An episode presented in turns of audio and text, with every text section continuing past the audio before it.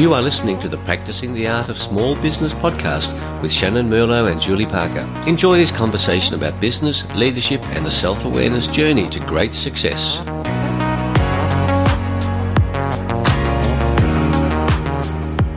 Hello, Julie, and hello, listeners, to episode number 41 of Practicing the Art of Small Business. Julie, how are you? I'm very, very well. Thanks for asking, Shannon. How are you going? I am very, very well also. I um our listeners before uh, we joined, I said to Julie, it feels like it's been ages since we last spoke, but it's only been a week or two. Yes, it does feel um, like ages. Well, it has been a couple of weeks. Usually it's every week.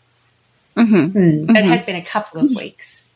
And I think we've both been very, you know, we've had a lot of stuff to get done in those times. So I think we've had a lot of busyness within our heads of trying to get through big projects and things. You've had your magnificent workshop that's coming up to plan mm-hmm. and populate and nurture and all the things. And a bit of what we're talking about today could play a role in that. And I've also been, you know, rejigging a few things from my end. There's been a lot of re-looking at content and websites and landing pages and adjusting everything. So I think we've both had a very productive couple of weeks since we last spoke. I think we have. I think we have. You're because you're um you've done a refining of your uh, program. Actually, I should probably introduce what we're talking about today, so I so that my line of questioning has a purpose. So, listeners, today we're very excited to give you the fun of funnels and your customer journey. Now, this is literally going to be like racing around a racetrack that is not smooth at all. It's full of bumps and turns, and you'll most likely be confused because people spend entire degrees figuring this out. So, we are just going to give you the top line of understanding marketing funnels and your customer journey so that you can talk at a dinner party like you know what you're talking about, but actually probably don't. So, that's what we're going to talk about today. And so, Julie, when you were looking at your program, did you filter your review through your customers? Customers? Oh, we're going to have problems with my mouth today, I think, like every episode. Did you filter your um, decisions through the customer journey, sort of with a, a lens of what does my customer's journey look like? Definitely. Definitely. And that's what really drove it. I mean, the thing that triggered it was we changed the structure to a degree. I thought it was quite a substantial degree because we had another third party come in. This is myself and my dental practice consultant buddy Amina that we've over the past throughout 2022, we rolled out our one year online course for dental practice managers, and it's aimed at dental practice manage, managers and owners so they can develop all the skills they need to fulfill that role of practice manager. And it was a wonderful success for us. We were so thrilled and delighted with it. And we thought, let's get some assistance in the coming year and get a third party involved. And with that came a bit of a change of structure of what that course looked like. And we haven't really seen any positive response since then, since that change. And so we decided all yesterday that yes, we're going to go back to the old structure. and when we set up our online course, we're using Thinkific. And these sort of platforms are so brilliant. You know, it's quite extraordinary what can be achieved nowadays with these sort of relatively low cost applications that we can really expand our businesses out and have a broader reach to a broader number of people, etc. We've been so thrilled with it all. I've been using Thinkific for many, many years now, but this online one year course was quite a unique project. And within that, we just survey throughout the year. We have conduct regular surveys to make sure that we're always on track with what the students are enjoying and what they're needing from their perspective. And so that absolutely did direct uh, part of, from my perspective anyway, that decision to go, we have to flip back because this is what we've created now, the way we've, we've structured it now doesn't really provide the same experience that our current students have given us so much great feedback around. So absolutely. And more recently, I have been really delving into customer service uh, for a particular patient, for a t- particular client who's got a number of practices, and I've now, you know, this is I've now had a very well thought out process around customer service, and I can, if I can very briefly let you know what it is, so then you can understand what's directing it moving forward. So the sure. four levels of customer service I have identified are number one, unacceptable. Unacceptable is the kind of customer service that we receive wherever we go for a product or service where we are so upset by the standard of service, we would then say, Where's your manager? I need to speak to them. Or I'm going home and going online, giving them a bad review. At the very least, I'm going to tell all my friends and family, do not use that business. They're terrible. Then we mm-hmm. step up to basic customer service. And that's where you've got people within the business that just get over the line of providing you with that product or service. You're not terribly upset about it. You think, sure, it's all kind of lacking a bit, but I'm not upset about it. It's just a very bland experience. I got what I wanted. Nothing's really enticing me to go back and use them again. Then we've got the third level of customer service, which is anticipated. And this is where we all have a set of expectations when we go to a cafe, to a hairdresser, to a dentist, to a whatever. We've got a basic set of expectations that I want to be treated in a highly professional manner, a very friendly manner, and I want it to be relatively easy to move through and buy that thing or buy that service from you.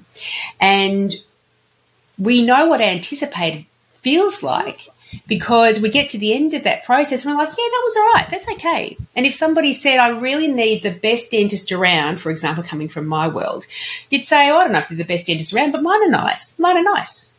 You wouldn't then feel compelled to tell all your friends and family to go see this particular dentist because your expectations were met or just a little bit surpassed.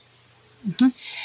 Then we go to the fourth level of customer service, which is unanticipated we had no idea they were going to deliver such a delightful experience. That those people that delivered that service or product were so very competent in what they did, and they went over and above to make sure that I was happy. You know, um, there was a, there's a lovely example that I saw during my research on uh, what's uh, what's that ho- hotel chain Ritz Carlton and an example of the Ritz Carlton, because they are known for giving extraordinary customer service, they had one particular family whose kids were playing some sort of soccer ball play in the hallway. Somebody further on down the hallway complained about the noise. And so anticipated customer service is when you apologize to the people that were interrupted with that sorry, we'll do something about it. And they go to the family that did have kids playing soccer and they said, you can't play soccer in the hallway. So sorry. Hope you're still enjoying your stay. Yes, we understand. We'll stop the kids playing soccer. No dramas. That would be anticipated. Everyone's quite satisfied and happy. Unanticipated is when the people at the Ritz Carlton said, But what we have done for you, we've cleared a room downstairs and we've put up a couple of catch nets. And so the kids can go downstairs and play a proper game of soccer down there. They can make as much noise as they like. And then they went down, the kids went down there to play there. And then on top of that, some of the team, some of the staff members came and played with them to make it a really good experience. So that's unanticipated. This is where you, you wouldn't anticipate that. You wouldn't expect that. But when it happens, you go, man, where's that Google place? Because I want to leave a fantastic review. Where's your manager? Because I am seeking him out to tell them how awesome you are. And I am definitely compelled now to tell all my friends and family, you have to go to see this place, do this thing, because they are awesome. And so they're the four levels of customer service. And when I was speaking to magnificent husband Charles about my thoughts around the program and the direction that it, was subsequently taking for this coming year. He said, Where does this sit with your unanticipated customer service? What experience are you going to be providing your students? And I thought, crazy, because that's exactly what drove Amina and myself at the very start. We're going to be delivering the best support a student has ever experienced with an online course like this. And so it really brought that right back. And so that, what is unanticipated service, what is an anticipated structure for this program. And now that's what's going, we're going back to that being the driver of things. So we are certainly coming from that student space. Mm, okay. Well, I think that's an incredible example of how we can improve our customer journey and utilize that um, there's a part of the funnel I'm going to I'm going to backtrack a little bit and do a little bit of a, an education for those who are uninitiated but providing that exceptional and unanticipated or customer anticipated and unanticipated yeah. Yeah un- unanticipated but exceptional. Because um, we don't want unex- unanticipated but terrible because There's that as well. Yeah, yeah, and so that's why I make that difference between anticipated and unanticipated because there are so many businesses out there that say, "Oh, we we provide the best, exceptional, extraordinary customer service." I believe most people are actually providing anticipated, and there's nothing wrong with anticipated. It's wonderful. Mm. Mm-hmm. But I really do believe that most people are providing anticipated customer service. Yeah. Yeah, yeah. Um, so when we provide unanticipated customer service, that really helps to build loyalty and, and brand loyalty. And what that does is then people talk about us, they provide reviews for us, which then um, increases our chances of being made, of others who are unaware of us being made aware of us. Um, so, I think that's an a great example of the bottom of the funnel. I'm going to talk about the marketing funnel and then I'm going to wrap back around to your customer service from a customer journey perspective. Now, people, you do not need to do a university degree to understand um, this jargon that I'm throwing out at you.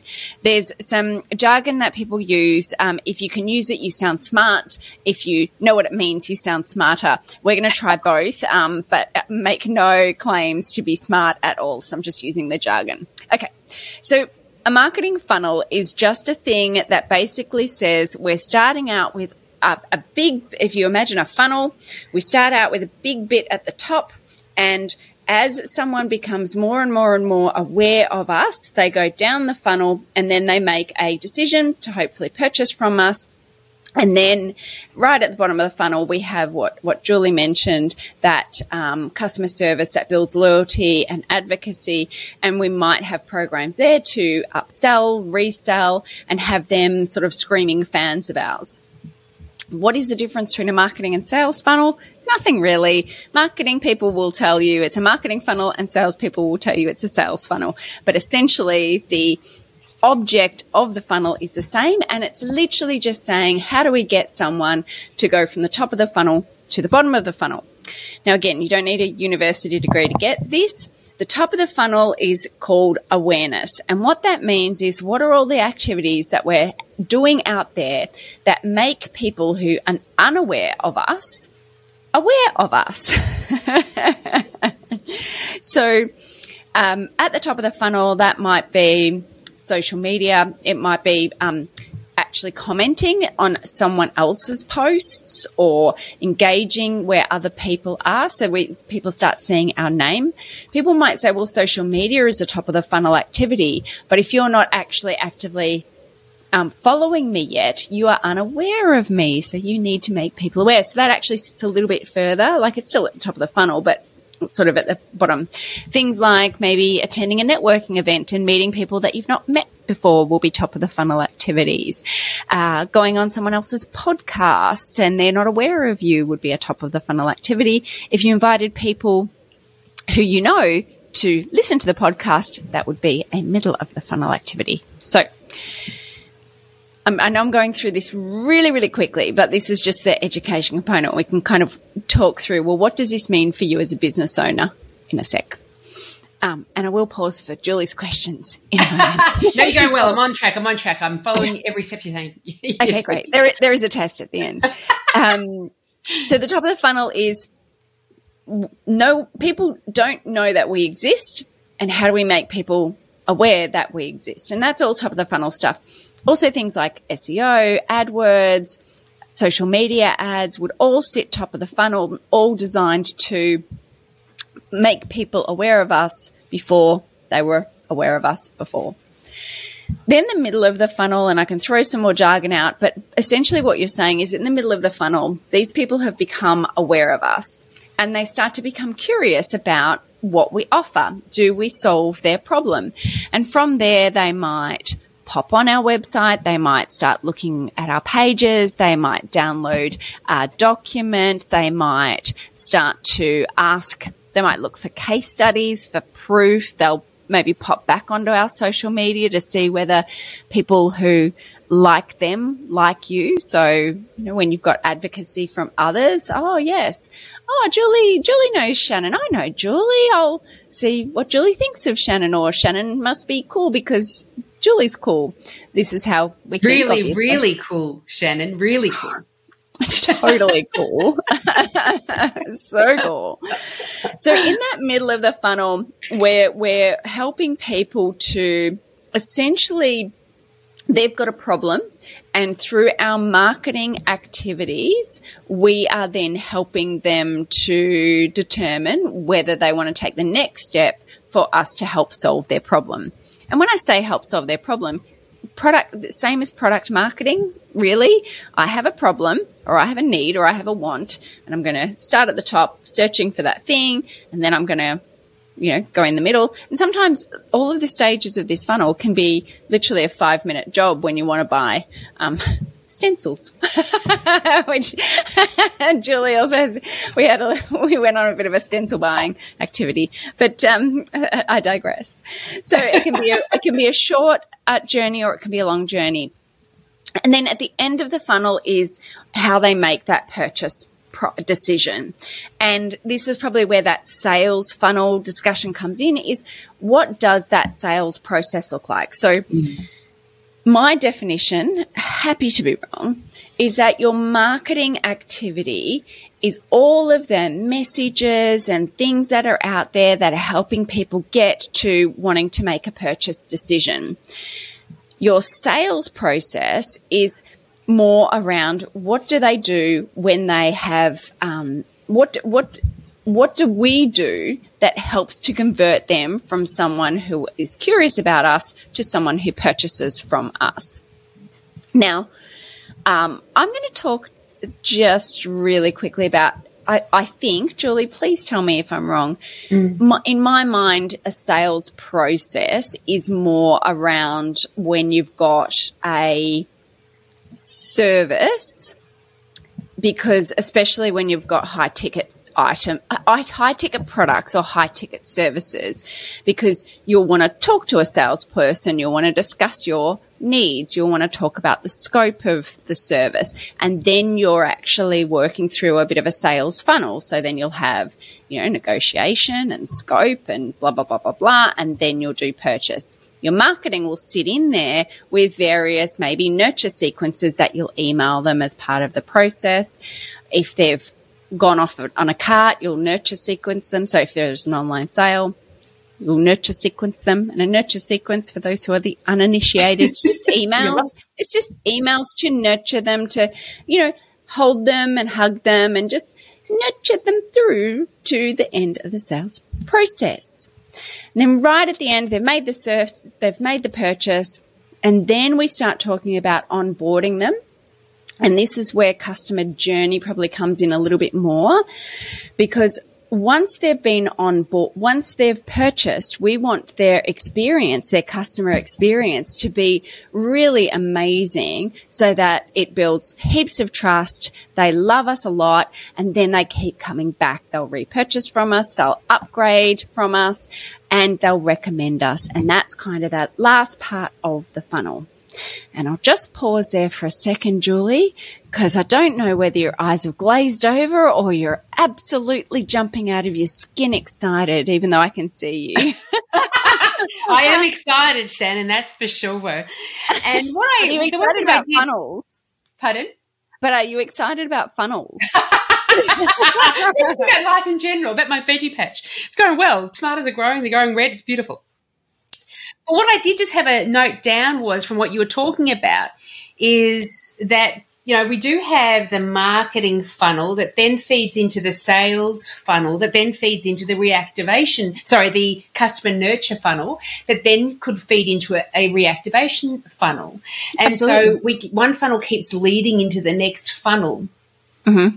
and I like that yes. as a visual in my brain yeah yeah Absolutely. Well, let me now um, visualize your brain in another way and throw in another concept around customer journey. And then I'll, and then I'll explain for those who are hanging on going, what is the point of this? I'll give you the point of this in a second. I want to tell you all about it first and then I'll tell you why it's important.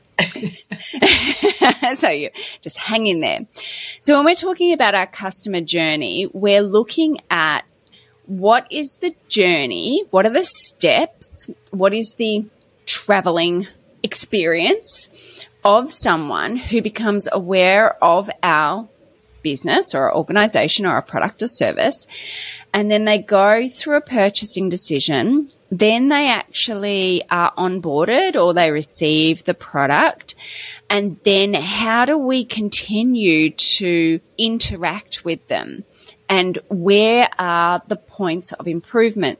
Now, I think that a customer journey can certainly be looked at from a marketing perspective, but for a business owner's perspective, the benefit of talking about customer journeys is that we can actually look at our business as a whole of system uh, interaction because when we look at customer journey, invoicing, following up on payments, your reception um, people, um, how any email is, is responded to, how uh, how they experience the brand outside of their own experience is all part of the customer journey. And when we can understand the journey, we're able to then look at points of improvement in our business so that the customer a lot of the time when you talk customer journey, you can actually talk about their um, their pains in that journey. So how do they feel interacting with your business? Is that part of the journey? And if you've got any areas of um, resistance to them experiencing the business as you want them to ex- experiencing the business, this is where you might focus your energies on constant improvement in your business. And this is where Julie's customer service four levels comes in because part of that customer journey is how are they experiencing their customer service? Are we at basic? Are we at anticipated? And what does success look like? Well, success looks like unanticipated. And then we start to invest resources, time, energy, money, people into making unanticipated experiences for our customers so that they become raving fans. And that there is the why, because the more that we can make the experience of a customer being aware, making a purchase decision, then interacting with us, the more that we can make them excited, the more that they become raving fans, the more that they love on your business, the more that they support you at the top of the funnel activities, which then means you get more customers. Yeah. Ta-da. La la la. it's all worthwhile. and it does bring about because the minute we start to talk about what are the systems that are going to bring about consistency in how we do the thing, how we deliver the service, how we deliver the product, then it lends itself so beautifully and this becomes more of a you know whole business cycle development process that you're talking about because in order to understand the kind of customer experience we need to deliver, we need to understand who our avatar is, who is our ideal client, what do they want? Because there's no point in doing what we want because what we want is productive and efficient. but what they want sometimes takes a little bit longer or sometimes takes a little bit more expertise. And so to, it, you know, and again, understanding who your avatar, who your ideal client actually is also helps you with that top funnel of marketing. Where are we going to be placing our messages, etc.? Who are we initially wanting to throw in that, you know, what are the, who are the thousands we want thrown in the top of the funnel? So we end up with whatever the handful looks like that ends up going through to that sales funnel. Yeah. And, and look, that's a really good point. And I, did we talk about ideal clients back in one of our original marketing? I think it was episode almost number six or something, Julie. You got a good memory. Oh, mm. well, we did we did mm. marketing. I thought we did a bit of a marketing one back at episode six. So we did jump around a little bit within each within each episode. There's a number of little topics going. on. We do, we do, but we're we're talking all and and you know we're talking all sorts of marketing here. But marketing, it's a big part of understanding your business. It's actually one of the fun most business people who are still or business owners who are still on the tools 50 to 60% of the work is actually going to be marketing. And that's where the tension comes in. Oh, I need to keep marketing, but I need to do customer delivery, but I also need to be a boss. And this is where tension comes in about who do we hire. Mm. But that um, marketing 101 just a reminder everyone it's pretty simple who are we talking to what do we need to say to them where do we need to say it and that that then feeds into um, our funnels as well. You're absolutely right. The who are we talking to? Our ideal customer. This is where we can talk about niching, but even more so, we can talk about the style of person that we want to be working with. What so for example i'm working with a mortgage broker at the moment.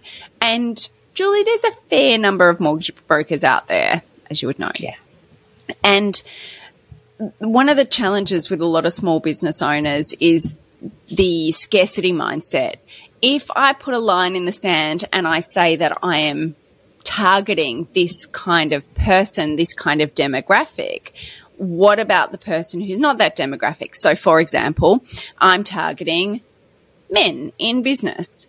Oh, yeah, but what about the women?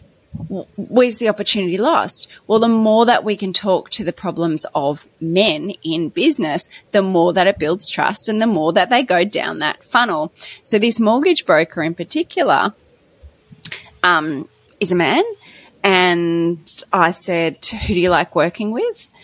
And he said, look, and I said, who's mostly the decision maker, the person you're mostly talking to? He said, look, it's normally, it's normally a, a, guy who's a family man and he's normally the one kind of doing the inquiries and, and driving the decisions. I said, great. That's your ideal client. Oh, but what about the wife? Yeah, of course the wife is going to be there. But if your primary audience is a guy, the beauty is you're also a guy. You're also a family man. You can talk to the problems of being a guy and a family man. And the more that you do that, the more that the family men go, Ah, oh, this guy gets the challenges that I've got keeping a job, keeping the fa- lights on, keeping the family humming along, keeping everyone happy, um, and and those pressures that that men have. Not to say women don't have pressures, Julie. We have pressures, but it's interesting to recognise that we are all functioning majority of the time from core beliefs that were developed from when we were little children, and so. You, you can label this whatever you like, but the reality is that some people were, were, what they observed as little children were their fathers feeling that sense of responsibility of providing for the family. Yeah, but uh, look, and so you can you can agree with it or not, but that's just what you're dealing with. So that makes for a space where you can more effectively articulate your message when you do have that avatar thoughts in your the avatar's thoughts in your mind when you're creating the messaging. Yeah, well, this is this is where it's about actually being okay with saying that I get I get you, I get you. This particular person. Um, I, I, was chatting with a um, a buyer's advocate. They work in the they they were gay and they worked in the LG, LGBTI communities because they understood the needs of the LGBTIQ um, community there's nothing wrong with actually saying, Hey, I work really well with these kinds of people because yeah. the beauty then is we all rock out and, and, enjoy each other's company. So this That's is right. And as an additional example for women, I'm not a mother. I mm-hmm. can relate to other women, but if it's about motherhood, I will be less good at relating to the issues that they that they have to go through. A hundred percent. A hundred percent. And just as a little extra note there, sometimes people become concerned with the whole avatar discussion because they think, oh, I'm only marketing to them. No, no, no. You're seeing everybody. You're doing business with everybody. The, just your messaging is focused to that, but you still get to speak to everybody. Yeah, but the more it's interesting, I wrote a uh, a post a little while ago, and it was a really vulnerable post, and I read it to someone who didn't know me at all. And they said, Oh, that's really powerful. That would go really well in this group where we met in. I said, Yeah.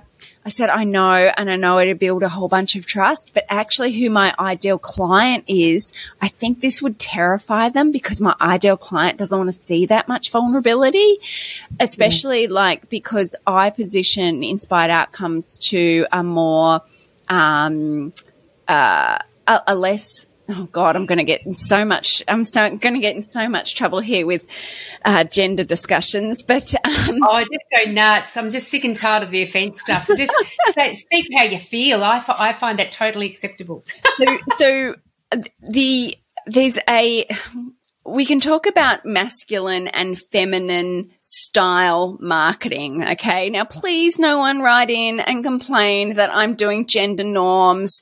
This is just a way of describing moods. Okay. So the masculine mood is more straight line. It's more about, it's more, um, direct, um, messaging.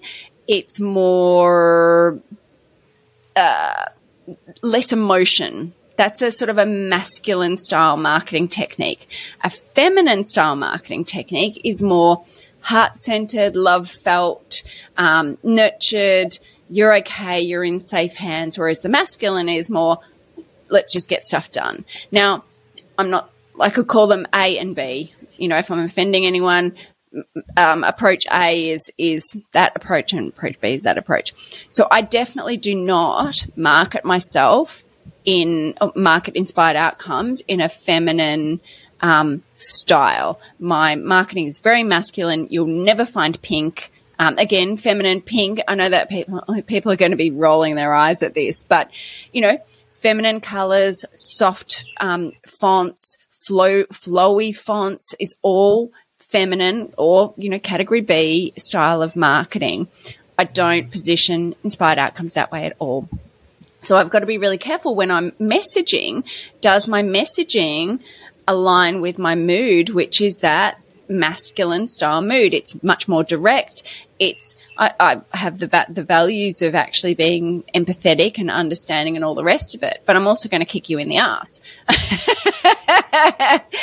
That's it's quite a strong character trait. And this is where being really comfortable with what are we putting out to the world helps you to filter your decisions, which then helps you to go, who am I talking to? How are they going to respond to this part of my funnel or to this part of the journey? Now, my split of customers is about 50 50 men and women. So it's not like I'm saying, you know, I'm a female only business coach or a male only business coach, but it's just the way that I put it out there. But you're right on that mum style um, of, of, things. That's a that's a great avatar for lots of businesses. How many businesses are? I help single mums uh, find more time and more purpose in their in their lives. I help mm. women uh, who are mums uh, become financially savvy uh, so as long as we know who our customer is, we can start to modify our messaging, which helps people get sort of to that bottom of the funnel. An important point that you said, Julie, just reiterating, is that when we do know who our customer is, and we're thinking about that journey, we can make sure that we're catering to that person's needs and wants and desires and providing the service to them through our marketing, through our messaging, through our customer service of what they want.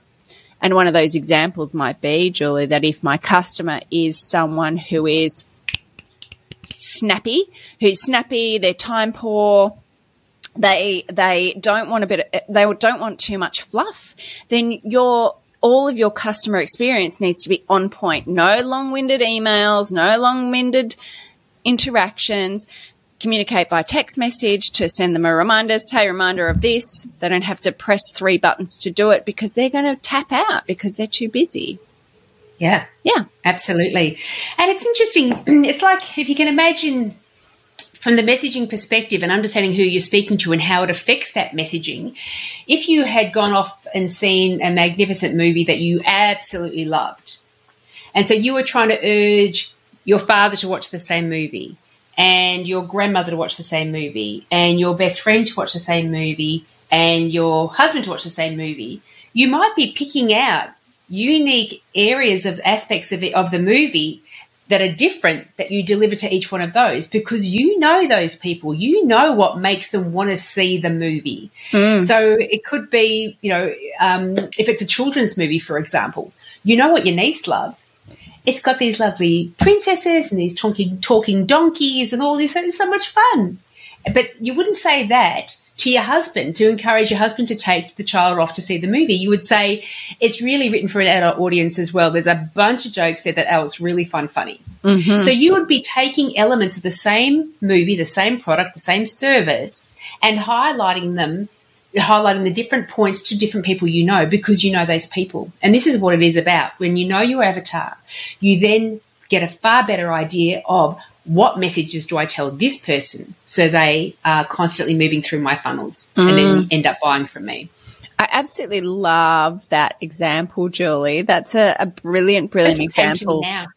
Well, no, I wish, I wish we need to cut that in at the front because that's one of the best examples of why we need to niche our messaging to our audience. It's just one of the best. It's just one of the best examples that I've ever heard. So snaps I'll to be you. repeating it more often. It makes me seem smart. Yeah. Do you know what I'm going to say? You only reached that because of my uh, masterclass in marketing, right there. That marketing, right. marketing right. university in 15 minutes. So I think that this is, you know, as we're sitting here and as our long listening audience would know, Julie and I plan out our our podcasts are very detailed prior to coming online.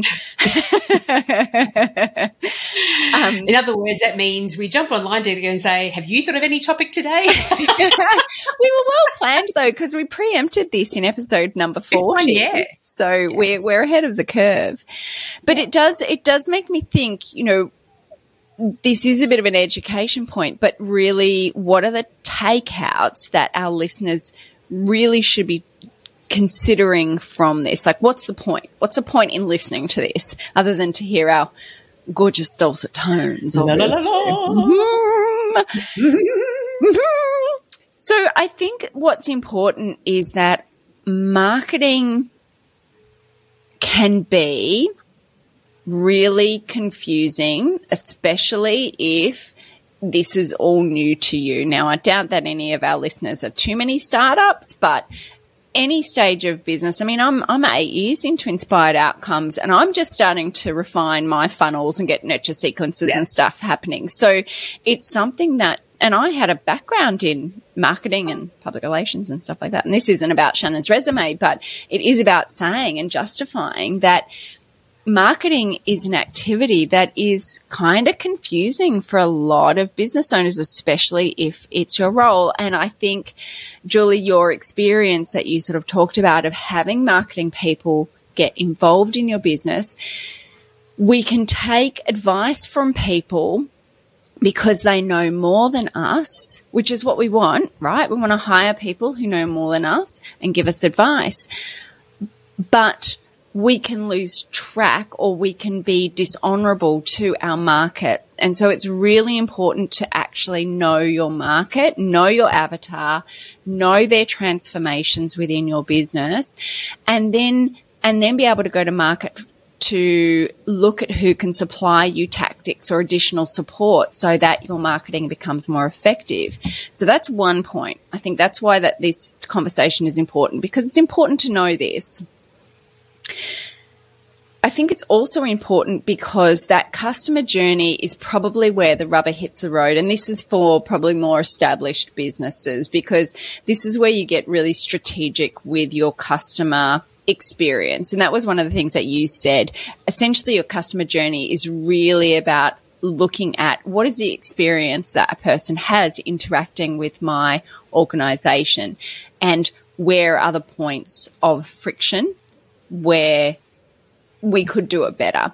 So once you've got a business that's more, a little bit more established, this is where you can really start to drill down on your systems, your processes, your operational side of things so that where you're seeing pain points or friction points, you can do those CANI improvements, constant never ending improvements, which then helps changed the metrics of success in terms of, oh, we've got more people coming in the awareness part of the funnel because we changed that um, advocacy and loyalty uh, emails. Or actually, we've got more people converting because we've changed or we've tweaked those bits in the awareness part. We made it easier for people to make purchase decisions because our messaging was clearer.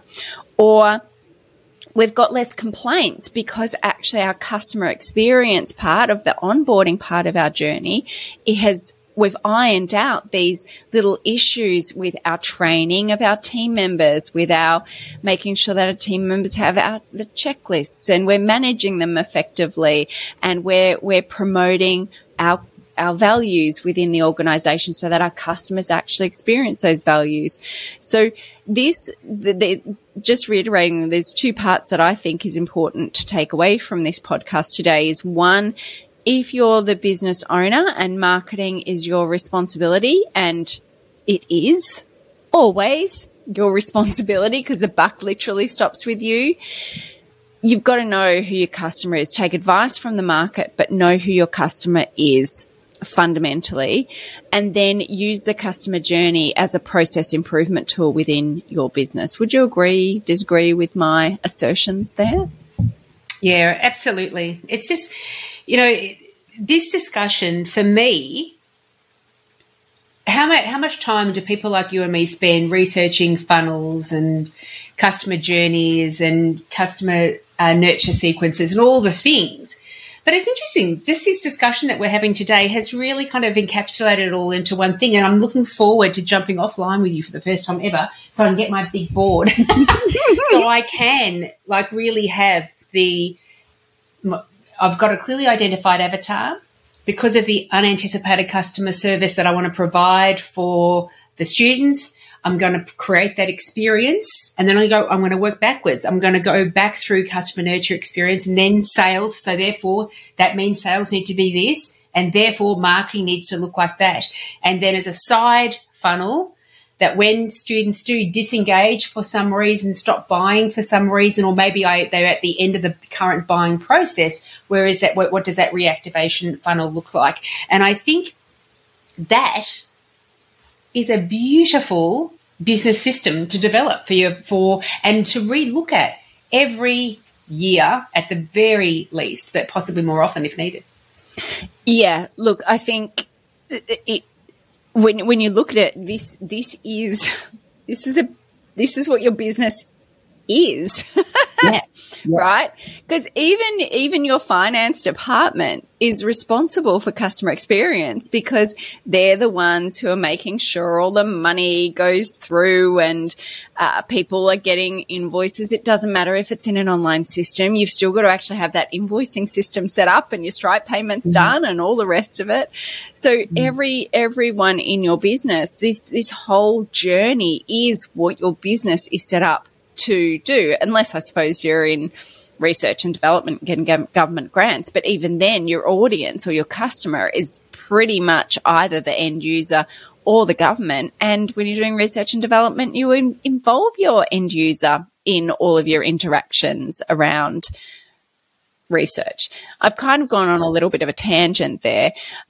I don't know whether Julie's going to keep this in here. it, was it was good, but it does also because as you said earlier, there are going to be people, people out there that go, "What's a funnel?" And then others go, "Yeah, I understand funnels. I haven't got mine sorted yet." Or some other, you know, I've got funnels. I keep getting them sorted, but I'm not there yet either. So I'm working on it, not there yet. It's such an evolutionary process, isn't it? Mm-hmm. And it reminds me of what Charles speaks about that his definition of success is taken from Napoleon Hill. I think it was Napoleon Hill, that said success is the progressive realization of your worthy ideal. And I think success in terms of your marketing, sales funnels, avatar identification, customer nurture sequence, all the things, I think to look at that as this is the progressive realization of what it's going to end up looking like because we need to see success all the way through because we consistently are just getting better and better at it the more often we look at it and modify it adjust it mm. oh yeah 100% and we can just feel like a failure oh, i still haven't got that funnel perfect yet when is mm. it ever perfect Never. And especially and especially as this environment speeds up, I feel like it's speeding up with tools and techniques and you know, we're even seeing copywriting AI coming and making a big uh, impact at the moment. Space. Whether it's positive or negative, who knows? It'll be both. It'll be both. but, but most things are both. yeah, but you know, running your business is all about fundamentally running your business is about getting customers and servicing the customers, and so it's a big part of that. So the question, I suppose, to, to wrap things up, Julie, is what do people do about it? I think that it's worthwhile having some takeaways here. And mm. Julie, do you do you focus much on marketing in your in your work? yes.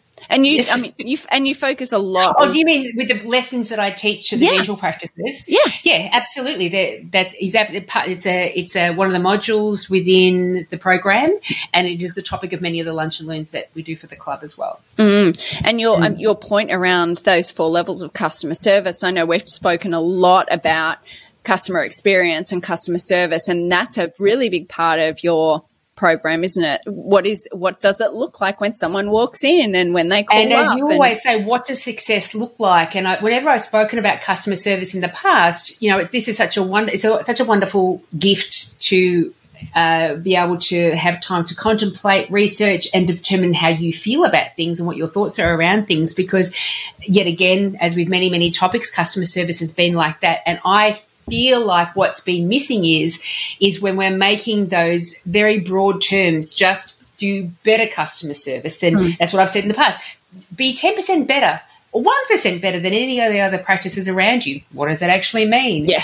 You know put and I've been a big one to say put bells and whistles on things. What does mm-hmm. it actually mean? Yeah. But that I feel very comfortable with that that the definition of anticipated customer service and unanticipated customer service. And the clearest thing is anticipated. If someone asked for a recommendation, you'd say, yeah, sure, go with mine.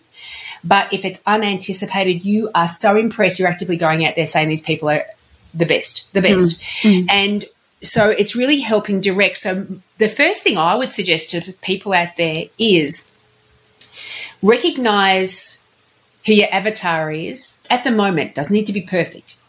It's not at the exclusion of, all else, but just recognize your service or product. Who does it really cater to? Figure out who that avatar is, and then think to yourself with the experience that we're going to be giving them, how can we make it unanticipated and then have then reverse engineer from that i feel like for me right now i feel like that is a good path to take Mm. Reverse engineer the customer nurture sequence, then the sales sequence, and, sorry, funnels, and then their marketing funnel. And we've talked a lot, just segueing a little bit, we've talked a lot about culture, how to build outstanding cultures, how to improve performance, how to work with team members, how to leverage teams. And this is a great one that you can get your team involved in is how could we uh, the word I'm using is is wow. How could we wow our customers? If you if you've got time, Google uh, Google Zappos Zappos, and um, there's a book called Happiness something. But anyway, just Google Zappos examples of customer service, and they have amazing, amazing examples of how they've wowed their customers. And one of their values is we deliver wow. And when we say wow, they go completely unanticipated on customer service. So you build that into your culture, you build it into the narrative, you you help people be innovative and give them permission to actually color outside the lines when we're talking about unanticipated. And when I say coloring outside the lines, again, Google the Zappos. Um, the one of the customer service people got a pizza delivered to someone who asked for it. They deliver shoes what, so, someone accidentally rang up and asked them no, for no. a pizza? No, no. Okay. The short story is, and I'm probably going to get most of it wrong, but the short story is the boss, the CEO, was so proud of how their customer service team delivers wow. he was in an executive meeting or they'd been out drinking or something one night with, with big dogs and suppliers or what have you. And he says, um, one of the guys says, oh, I'd love a pizza right now. And he says, call up my customer service team, 24 hours, call them up. He's like, don't you guys sell shoes? He's like, nah, call them up. Guarantee you. Sure enough, he calls up the customer service line and he says something along the lines of, I'd really like some pizza. And the customer service person ordered him a pizza and got the pizza delivered. I love it. I so love it. That is 100% scribbling outside of the lines. But this is how you build an incredible brand. I know I've never purchased from Zappos because it's mostly an American brand. We're sort of, it's not really something that's known in Australia that much, but they have a 70, 75% of their customers repurchase from them. That is a ridiculous number of repurchasing from, a, from a, um, uh, a consumer brand. Like that is, unheard of in the market. And it's simply because people know that they're going to get great experience from, from that business. They know that they're going to have good time. They they know that if they have a problem, that that problem is going to be solved. They know that they can get refunds or replacements without any problems whatsoever. And that's what the value of looking at your customer journey is and, and actually building it into the the fabric of your business, that that culture of that customer experience. So, and on that culture point, if I quick, quickly mention before you do a rapidy rap rap, um, that I have delivered. I don't think I've ever delivered un- um, unacceptable. customer service, hopefully not. I've certainly in my early 20s when I was young and rebellious, I delivered basic. Mm-hmm. And then I delivered anticipated for a big chunk of my working life. But certainly I've delivered a lot of unanticipated service, especially when I own my own practice, of course, you know, yeah, unanticipated is easy. But even at the practice prior to me owning my own practice, I was delivering unanticipated customer service. And I have to say to you, when you talk about culture and getting your team members to be involved in this, the times that I had my greatest job satisfaction has always been when I'm delivering unanticipated customer service. So there is a very big, strong, compelling why behind it for your actual team members to take it up that level. Mm. Yeah, absolutely. Well, I think I think that that's probably been the crash course. Um, as I said, it's it's we've gone around the racetrack and it's covered in bumps because it, it really is a crash course.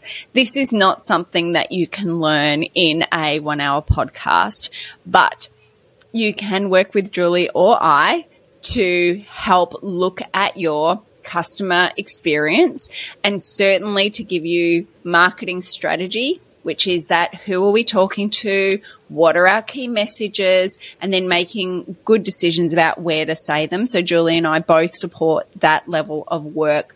We're not marketers, but we can do lots of the work beforehand before you engage in a marketing company and can keep that company on track to make sure that they're delivering unexpected or un, sorry, unanticipated results for you. So the wrap today is know your funnels, have fun with funnels and wrap it around your customer experience and your customer journey look for ways that you can deliver unanticipated customer service, which builds loyalty and advocacy and referrals within your business and use the customer journey as a process improvement tool and developing culture where you're constantly improving not just your business overall, but your customer experience.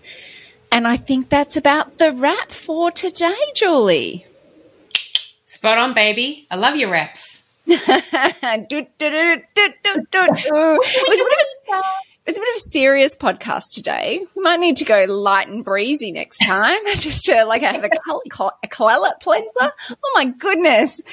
I'm going to have to get my mouth working sometime in the future. A, a palate cleanser. What That's would we nice do as a palate cleanser? It. I don't know. I mean, maybe think about because you know I've recently done my lunch and learn for my clients on on identifying how teams can identify the difference between anticipated and unanticipated and how then the unanticipated can start driving future actions. I don't know if that's going to be of any interest next time. Well, certainly, if you're listening, provide us some customer experience back. Give us some feedback. We love that. Uh, and uh, let us know what you'd like to listen to, especially if you would like to know more about unanticipated customer experiences. Beautiful. I love it. Well, thank you so much, Shannon. I'll see you in a week, but publishing in a couple. Thank you so much. Thank you, listeners. We will speak with you soon.